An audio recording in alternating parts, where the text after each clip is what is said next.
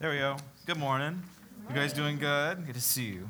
Uh, if it's your first time, welcome. Just excuse our mess. It's we usually do church outside. This is a better deal this morning, I think.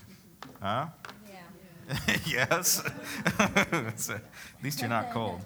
Hey, I'm going to start off the message today with a video, and I'm going to give you a little heads up. I've shown this video, I've shown this series of videos in the past, and it's like, I don't know, these young urban types. Uh, but the young man represents Jesus. So he's playing the role of Jesus. He doesn't have a long hair and beard and, and flowing uh, sheets like we wear. Uh, so uh, it's, it's contemporary, just so you know. So I, it's sometimes by, by the time people figure out who the character is, they've missed a couple of points. So, uh, Crystal, can you go ahead and roll the video and just keep in mind that the young guy's Jesus. This doesn't take long because I got stuff to do. I know. She's coming. Surprise!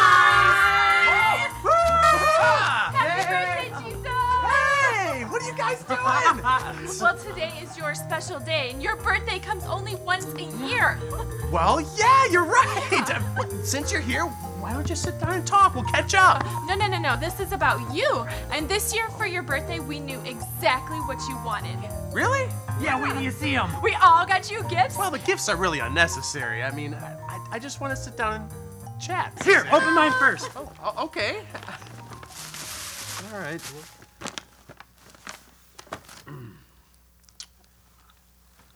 Oh, Uh, clever. uh, yeah? WWID. and I'm the only one that can wear it. Right? Do you love it or what? yeah. I thought if Jesus would want anything, this would be it. It's great, Drew. Listen, I know you were looking for work. Yeah, Jesus, How's you know all- what? We're all looking for work. Here, open mine. Sure. it's a Bible. Oh, And Bible. it's got your name on it, and your words are in red, just in case you forgot what you said. Always nice. Yeah, I uh, I don't know what to say. hey, how did it go when you went over to talk to your? Oh, aunt? 'Cause I- Jesus! Here, open Uh, my gift. okay. Yeah, you're gonna love it. All right. Yeah. See, right there. Huh? Okay, and what is this? Sand from the Holy Land. I, I special ordered Oh. it just for you, so that you would feel more at home. You know? I do. and that's not all. Check this out. Huh? Cross. Yes, a cross, exactly. But not just any cross. This cross was made from the same wood that your cross was made from. Can you Ah. believe it? And you can wear it as a necklace, you know, to remind you of that day. Yeah, I don't think that's a problem. All this is unnecessary, guys, because uh, all I really want to do is talk. Jesus, what is your problem? I mean, if you don't like our gifts, just say so. Yeah, we went through a lot of trouble to get you these. This Bible was not cheap and the engraving was real gold. You're gonna act like that, you can forget about seeing us at Easter. You know, you can at least be grateful for the stuff that you wanted. But all I really wanted was you. What are you laughing about?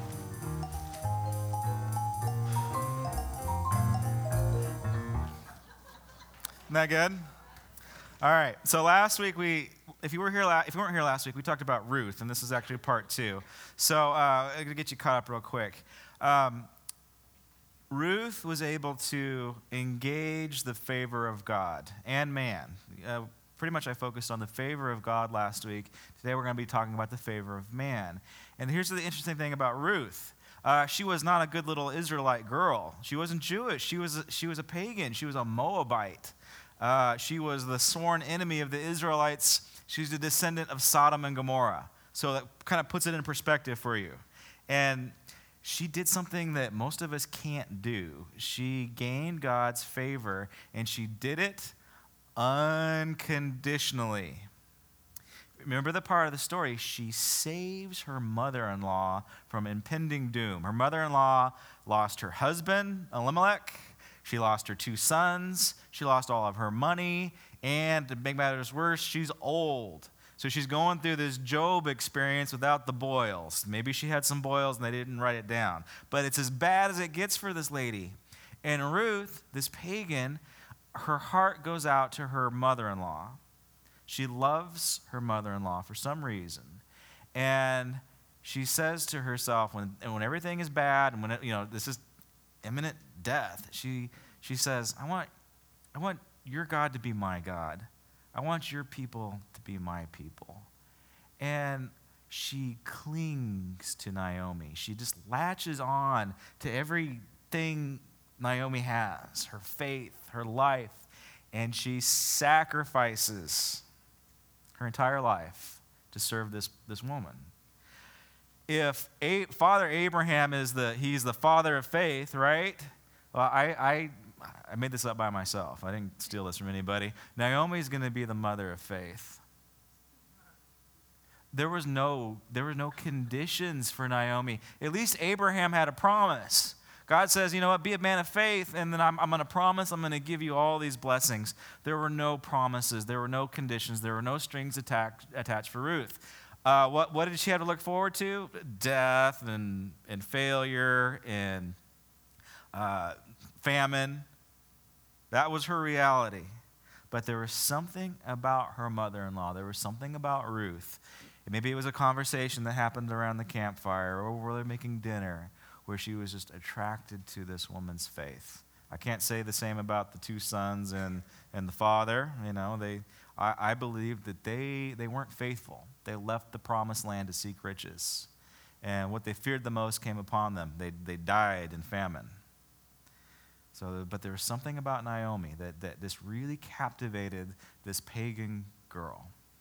And so she gave her life without any thought of reward. She knew that Naomi's life was, was going to end in death. And uh, it's a huge expression of love. So, a story that starts off with famine, failure, death, well, it ends like this. Got your Bibles. You want to turn to the book of Ruth. We're going to go to the end of the book. Short book, four chapters. You can read it in, in you know, an hour or so. Did anybody read it this week by chance? All right, cool. Okay, here's, here's the end of it. They go back to Israel, and not only does Ruth experience the favor of God, Naomi does, not only does Naomi begin to experience the favor of God, but they begin to experience success, providence, God setting some stuff up for them. Uh, Ruth gets married to somebody that's related. And. Uh, a story that starts with famine, failure, and famine. It, uh, it ends with, with huge blessing, with life, with new life, and with huge success and fame and fortune. So here we go. Verse 13. So Boaz took Ruth, and she became his wife. When he made love to her, the Lord enabled her to conceive and she gave birth to a son. The women, this is probably the women of the society around uh, the, the, the community, the women said to Naomi, Praise be to the Lord, who this day has not left you without a guardian redeemer. Other translations say kinship redeemer. May he become famous throughout Israel. He will renew your life and sustain you in your old age. For your daughter in law, who loves you and who is better than seven sons, gave birth to him. That's kind of a big deal. There's actually something there. He says, Look, your daughter in law, like a foreign woman of a different ethnicity, you decided to, to, to, have a friendship with, with somebody that's outside of your culture. This daughter in law is better than you know, your, your, your son, it's actually better than seven sons. Seven's an important number because seven is, is the number of completion. So your daughter-in-law is better than the perfect family, is what, what, what they're saying. That makes sense? And family is everything in this culture. Family trumps everything else. So your daughter-in-law, this, this pagan, is better than your, the most idealized form of family that you could possibly think of.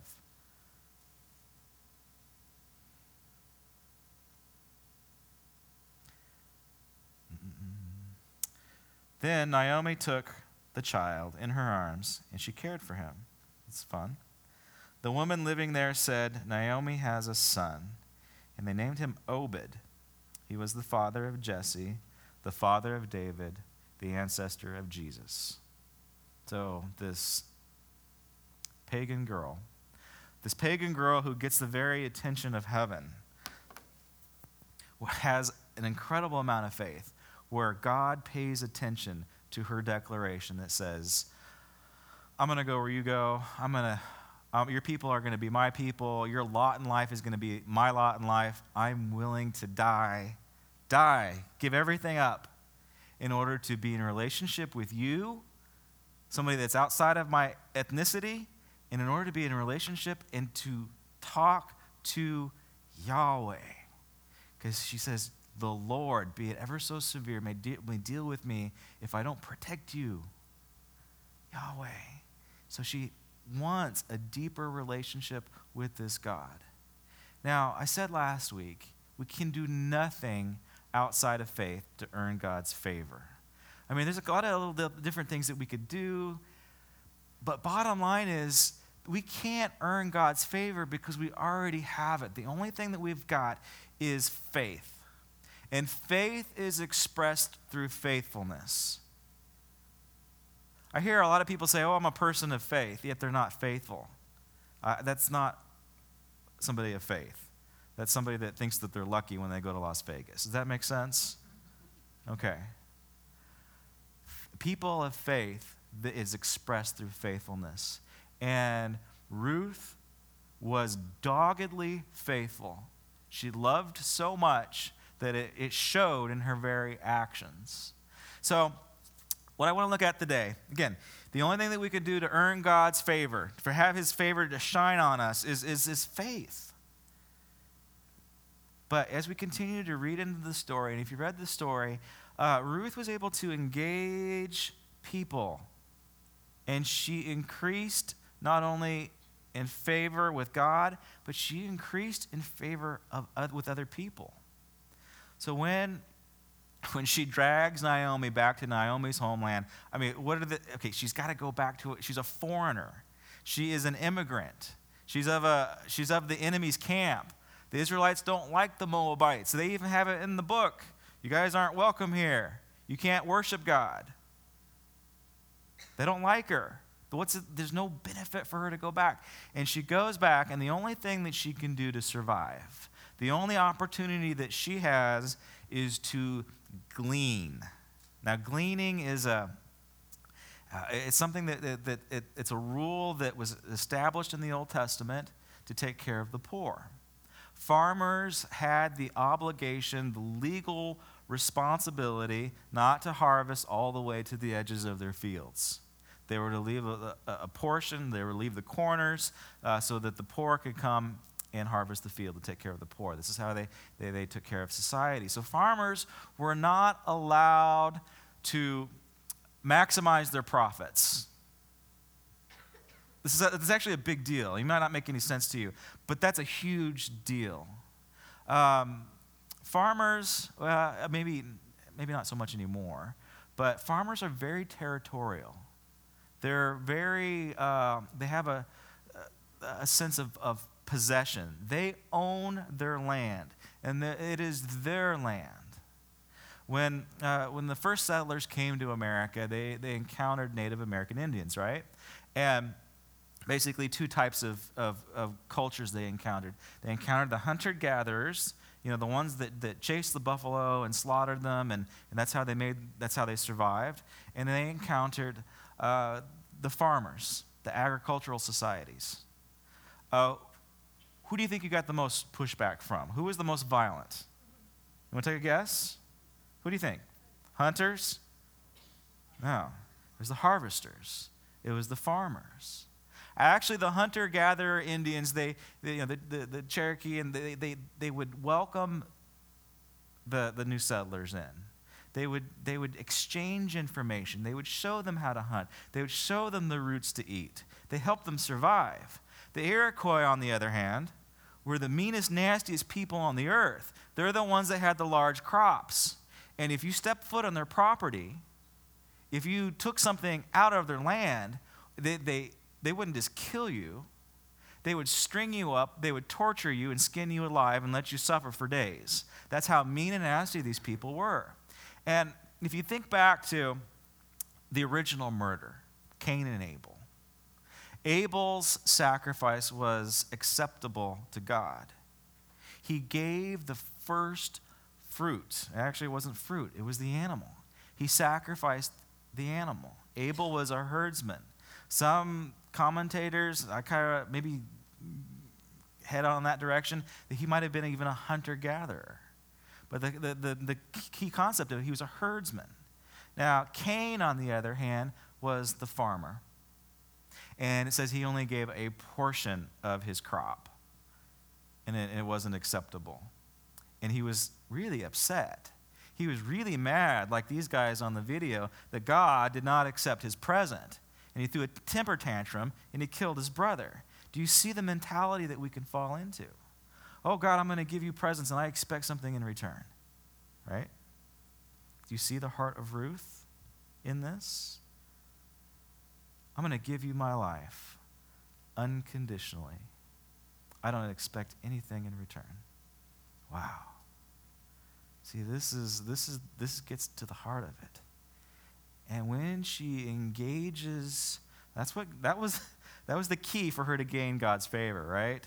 And when she begins to engage man, specifically Boaz, uh, we see God influencing Boaz. And that's what I want to talk about. I want to show you how Ruth was able to get man's favor.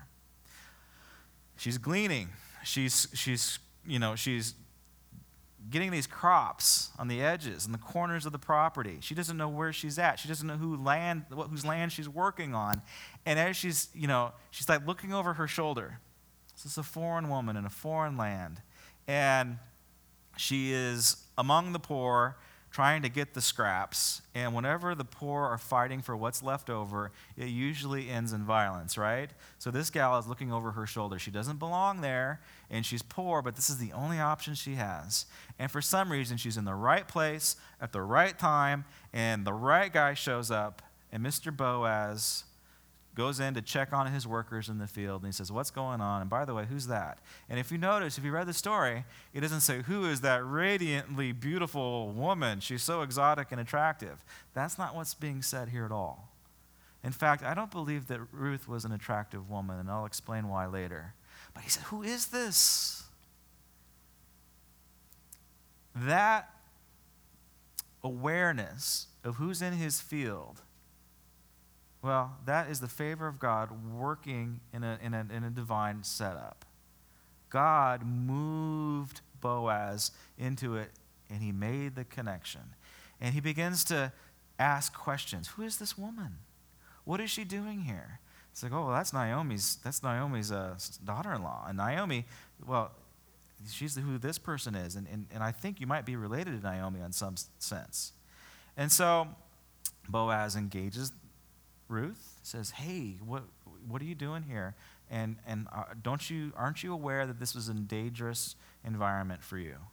In fact, um, I'm going to allow you to come and work behind my servants, behind my maidservants. I'm going to take you off of the outskirts. I'm going to take you away from the margins, and I'm going to let you actually be a part of the harvest, the real harvest that's in the center of the fields. And I'm going to let you take part in this. And Ruth works herself all day long, nonstop. She takes a very small break and she goes back to working from, from dawn to dusk. She works hard. And then something very interesting happens that, uh, that we need to really pay attention to. She says, Thank you Thank you for allowing me to glean. Okay, why is this important? Because gleaning was the poor's right. It's written in Torah, it is law. Boaz does not have the right to reap the full harvest. He doesn't have the right to maximize his profits. He has to allow the poor to feed. Regardless, Ruth says, Thank you. She didn't have to do it. She didn't have to express her thankfulness, but she does. And you know what that does? that increases Boaz's favor for her. We don't necessarily do this, do we? Do we do this with our employers? No, we have the right. We punch the time clock. We have our employees manual. We know what our rights are, and we know how much time we have to put in, and we're not going to work any extra. In fact, they need to be thanking me. They need to be thanking me for my presence here on the, on the job. I am so underappreciated in my work environment. I, I don't get the respect that I deserve here. See, Ruth does not have this entitlement attitude. She's extremely thankful for scraping up the scraps. She expresses her gratitude to her new boss. And as a result of that, Boaz's heart increases more for her. He says, Look, I, have noticed you've been working so hard all day long. Why don't, you, why don't you come and have lunch with us? And so she's able to eat the toasted barley, and she's able to dip it in the, the oil and vinegar. And she gets her full. You know, she gets fed full. Actually, she gets more than enough. She gets more than what she actually needs, and she takes, it, she takes what's left over. Uh, you know, she what she gathered, she takes it back to Naomi, and she presents her day's labor to Naomi and says, "This is what this is." This is what I did today, and oh, there's a, more than enough for me, and there's more than enough for you. And Naomi's response is like, This is not gleaning. I know what gleaning is. gleaning is you work all day long and you're still hungry after you've eaten. This is not gleaning. You've been blessed. What's going on? Who did you meet? How, is, how, did, this, how did you get this such favorable you know, return? She says, Well, I met Boaz. And she said, Excuse me? Boaz? Do you know who Boaz is? Boaz was related to Naomi's husband Elimelech. And we don't know if it was his second uncle or, you know, third cousin once removed. We don't know what the exact relationship is.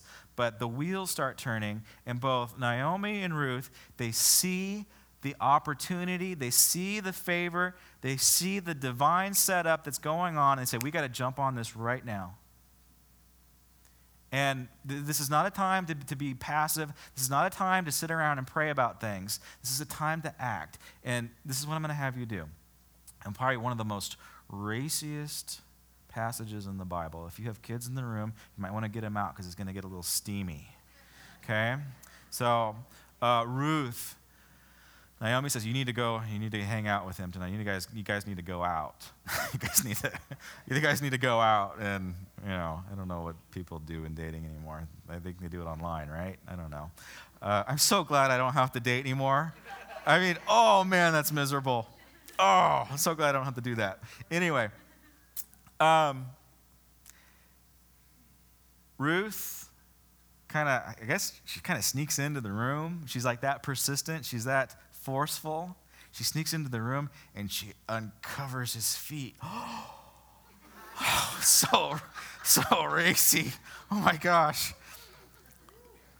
And they didn't realize the Bible was that steamy, right? And um, anyway, uh, know, so something startles Boaz, probably because his feet are cold. I don't know. And um, he wakes up. and He's like, "Wait, who are you? What's going on? I'm, I'm a little disoriented. Why are my feet uncovered?" Um, and she says, I, I, am Ruth. I'm your servant. I, you, just, you just called me in to, to be one of your servants. And I just got to, again, I got to thank, I got to thank you for this. Will you put your mantle over me? Will you cover me with your wings? And what, what's she really saying? This is, this is the boldness of this woman. This is the all out, this courage. You know what she's saying? She says, Will you marry me?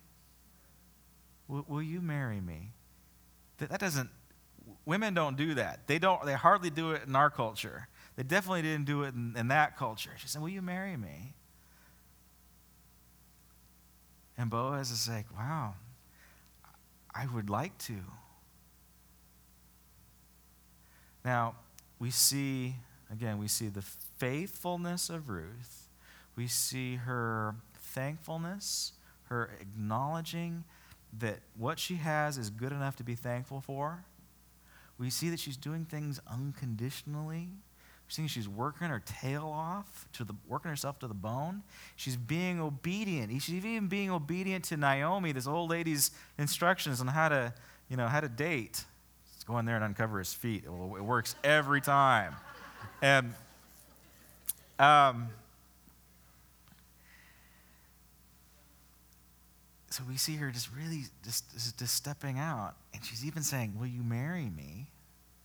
And as a result of this, this faithfulness, again, it moves Boaz in a way. But we also see, which we, we lack a lot in our culture, we see an expression of character. We see character that is expressed and faithfulness is expressed through, through Ruth. But then Boaz, this, this kinship redeemer, he is the formal redeemer in the story because you know he's he's saving them he's feeding them. He got he's, he's he's understanding that the holy spirit is prompting him to rescue this family. So he's providing uh, practically for their needs. And he says i don't know why but i'm feeling really good about this but i have to do things the right way. Because I am related to your to his, to Naomi's you know dead husband Elimelech, but I'm not first in line. I'm not the closest relative. I'm the second, third cousin once removed, but there's there's an uncle. Doesn't say that. I'm making it up. But there's somebody else that's closer in relationship, and I have to do things the right way. And so he approaches the next in kin the closest relative to Elimelech. And he says, Here's your family. Here is, here's your kin. You are the kinship redeemer. And it's your responsibility to take on that role. It's kinship redeemer was to, to help in situations like this, to get people out of debt, to get people out of bondage, to give them their land back so they can maintain their family lineage. Again, family is everything. And this individual says, Wow, really good deal. I have to pay off all their debts, and I get to marry Ruth, the Moabite, the pagan ethnic gal. I'm not going to touch that with a 10 foot pole. This is not a good deal. She's not even that good looking. I'm out. I'm out. That's why I don't think Naomi was a looker. She was just faithful, she was just diligent. She was able to pull heaven down on her. So, Boaz enters into this relationship. They get married, and a bad situation turns out really, really good. Again, Ruth she gained favor of God and she took it to the next step and she gained the favor of man. It's an amazing story. All right. This is going to be the hard part. She does the whole thing without conditions. Again, she gives her life without getting anything in return.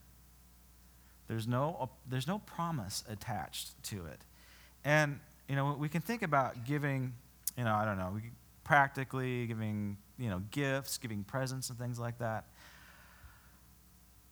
My experience, I have been, I've experienced God's favor in my life, a lot of different areas in my life. When I was growing up, um, not the smartest kid in class. Uh, I didn't do well in math. I had problems in reading. Uh, I, had a, I have a mild form of dyslexia. They didn't know that back then, so they just put me in the special ed classes. Not fun. Um, my parents were, were doggedly persistent and they, they, they'd put pressure on the teachers, but they would do it in a way that was respectful, that was thankful. They didn't demand their rights they acted out of kindness. They said, Look, you're a really great teacher. I like your dress. did you do something with your hair this week? You look great. My kid needs this help right now. Okay? So there is, Ruth was a nice person. Most of us in our society, it's getting worse and worse and worse. Where we're just not, we're, we're just turning out to be not nice people, right?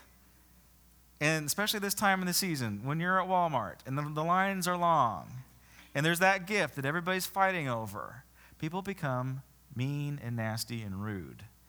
And that is not how you get the favor of man. You get the favor of man by expressing kindness, by being nice to people, by complimenting them, by actually caring about them. Ruth knew this secret. She didn't demand her rights. She was nice. She was pleasant. And even Boaz says, you have, You've uncovered my legs. You are so nice and kind to me. That's how, read it. That's how it comes off. He's like, You could be hooking up with all these other young men, but you chose to uncover my feet. Your kindness is blowing me away. How you get the favor of men. You're nice to people. It's simple, right? But we're losing that. That, that dogged persistence that ability to work hard when, when you're tired, when there's nothing, there might not be a paycheck involved in it. You might be in scene three, free, freezing to death, right? that is how we get God's favor. All right, you want to see how it works with people? I've, I've been in ministry all of my life. I mean, I've either been, you know, in the, in the, family, at home. There's always ministry going on when you're a pastor's kid. Um, let's see, how long has it been now? 13 years on staff, 12 years on staff. Been doing ministry before that, children's ministries, and all these different things. Uh, serving, serving people. This is what I've known, this is what I've learned about people. People are going to let you down, they're going to disappoint you. You're going to go and visit them in the hospital and they're going to forget about it. You're going to bring them a meal and they're not going to say thank you. You're going to you're going to serve them to the bone and do all these nice things and you're not going to get a Christmas card. Oh, by the way, you're not going to get a Christmas card from, from the Kapchinsky family. We've been married for 12 years and we've never sent out Christmas cards. So just, if you don't, if you don't get one, don't get your feelings hurt. Um, yeah, just talk to my wife about that. Yeah. I know. What? No, no, she doesn't. Okay, I'm sorry. And she's not here today to defend herself. I wouldn't send out thank you cards. Anyway, all right, moving on. Um, where was I? Oh, yeah, people are going to let you down. You see, when you decide to serve people, when you have compassion for people, when you have God's heart, that, that love that Ruth has, you can't expect anything in return. You have to serve unconditionally. It's the only way that it works. It's the heart of Ruth. And, you, and you, maybe you've thought to yourself, you know what, I work, you know, I, I was so nice to this person. I worked so hard and, and I did all these nice things and I sacrificed my time and my energy and my money and I didn't even get a thank you. I am not going to allow people to hurt me ever again. It's giving a gift like the folks on the TV. I'm going to take my toys and go if you're not going to if you're not going to appreciate what I've given you. Right? It's a hard thing to get, right? What does Ruth show us? She shows us that you can give unconditionally and love without the ability to get anything in return. But your God that I want to be my God he always pays it forward. That is one of the secrets that I've learned in doing ministry. I might go visit somebody in the hospital, and they may never come back to church or never thank me or never say, I really appreciated you coming out and visiting me. I might not ever get that return this side of heaven, but I know God always pays it forward. That's how He works in His kingdom.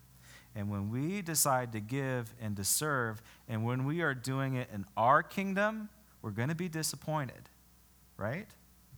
You're going to get disappointed. So you have to take on the mentality of Ruth and decide to serve, decide to give in God's kingdom. always gets paid forward. Now, I think about my life, and I think about all the times that I have been favored, that, that God has used people to bless me in a lot of different ways. People just being nice to me, people me giving me stuff. When I was a little kid, somebody gave us a pony. I don't know if that was a blessing or a curse, but I thought it was really cool, right? And we had we had a wooden deck in the backyard, and this pony would run back and forth on the wooden deck all night long. it was my mom and dad did not appreciate that, but it was fun. I mean, it was a huge blessing.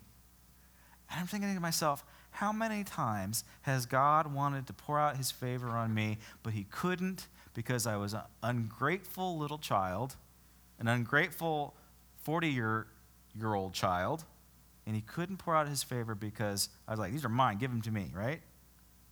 Or I didn't have that thankful heart that Ruth has, where I couldn't acknowledge somebody above me, or I couldn't be thankful for, you know, the scraps, the gleaning that he's been given, that I've been given.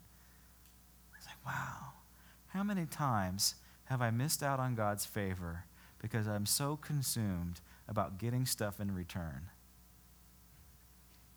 How many times have I lost sight of God's kingdom because I've been selfish?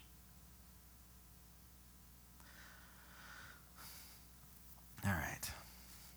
You doing okay? All right.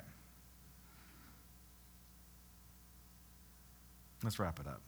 Be thankful If you want to gain the favor of men, be thankful, be obedient, show integrity, be diligent, be dogged. You need to have, um,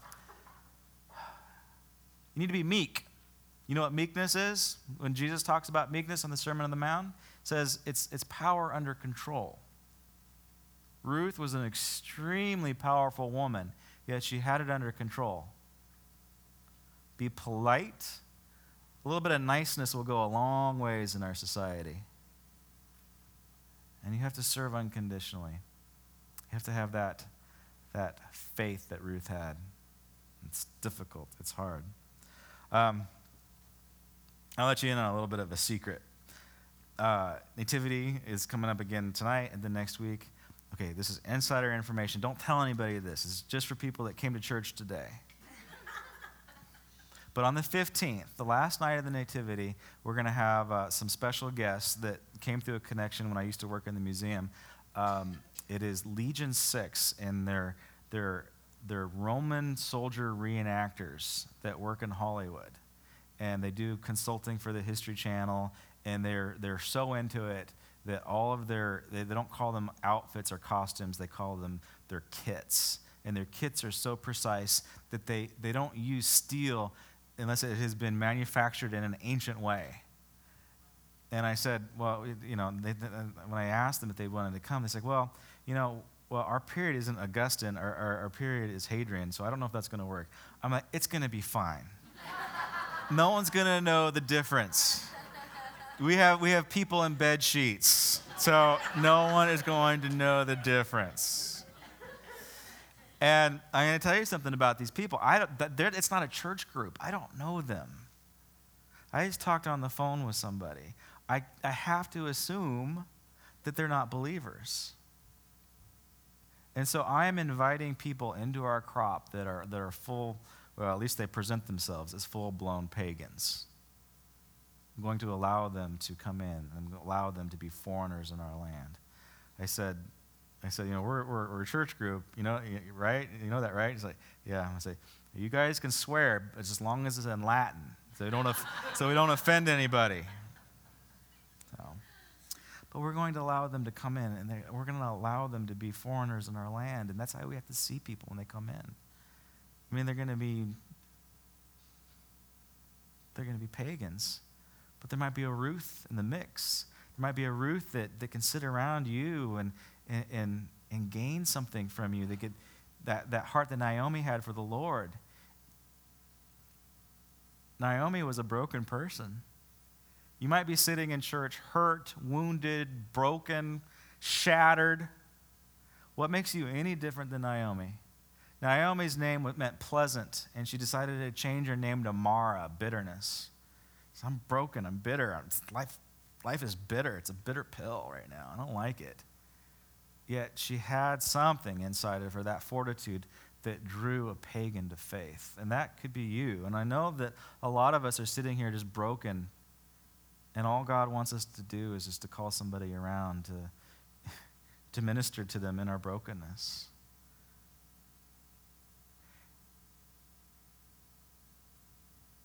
Some of us need to just take that bitter pill and just flush it and quit a, instead of swallowing it. To give unconditionally instead of, you know, what's in it for me?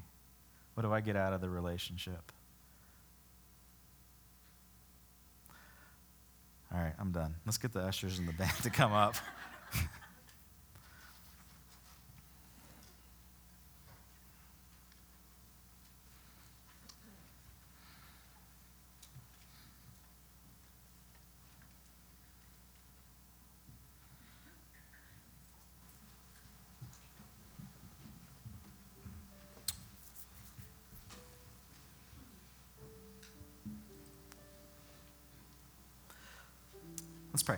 Father, we thank you for this season. And I pray that through all the wrapping paper and Abu the camel and Roman soldiers, that it's all done in order to give you glory. But what you desperately desire is just to sit and talk with us. And God, may we pray this prayer. May your God be our God. Maybe that's you today. Maybe you don't know the Lord, and maybe you're sitting and you just feel the presence of God somehow. And you just want to say, whatever these creakers have, I want. May their God be my God, may their people be my people. May I have a friendship with God and with his family.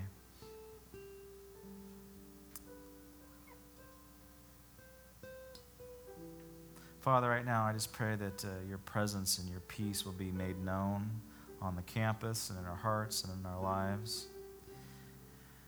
And God, do a deep work in us. God, we know that we can't see your favor, we can't engage our favor until we have faith and faithfulness. So, God, right now I pray that you will just highlight areas in everybody's life that's, that's keeping your hand from favoring them. So, God, I pray if, if there's somebody that's dealing with that, that personality click, whether it's a, it's a temper issue, if it's a jealousy thing, if it's a selfish thing, I pray that you will just do the deep work inside of us where the Holy Spirit says, Son, daughter, this little thing, this tiny little thing is keeping me from favoring you. And you, and you need to get rid of it. God, if it's unforgiveness, I pray the Holy Spirit would say, come, would come into our lives and say, look, son, daughter, there's this area in your life of unforgiveness that is that bitter pill, and you need to quit swallowing it, and you need to flush it. You need to let me do that deep work so that I can set up divine appointments, so that I can pour out favor and blessing on you so that you can learn how to gain not only my favor, but the favor of men as well.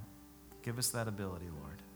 Father, I pray that you will bless this offering, that it will be given out of joy, that it will be given out of, uh, out abundance, God. And I thank you for the faithful, Lord. Amen.